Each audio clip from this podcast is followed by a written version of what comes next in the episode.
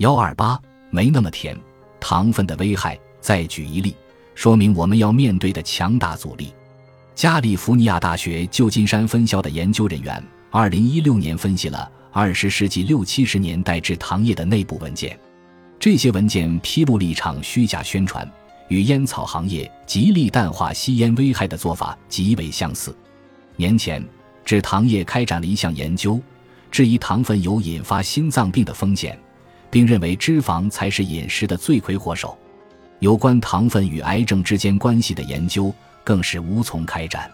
制糖业的这个活动大获成功，提出的一系列建议中，都认为脂肪和胆固醇会引发心脏病，糖分的影响则被轻描淡写。尽管脂肪消耗量下降了，但是心脏病和其他慢性病的发病率仍在上升。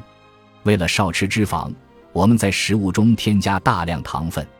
现在，美国人平均每天消耗约二十三茶匙糖。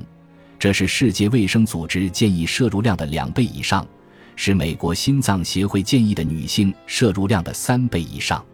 尽管许多肿瘤学家认为糖可致癌的说法存在争议，过于简单化，但过去十年的研究表明，高血糖与某些癌症之间存在明显关联。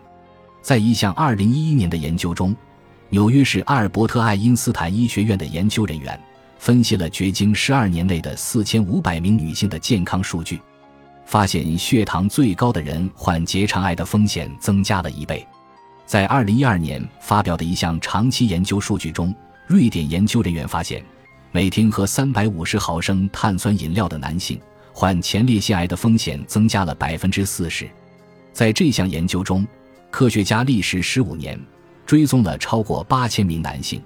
年龄介于四十三岁至七十五岁之间，他们还发现，风险越大，前列腺癌增长越快，更有可能致命。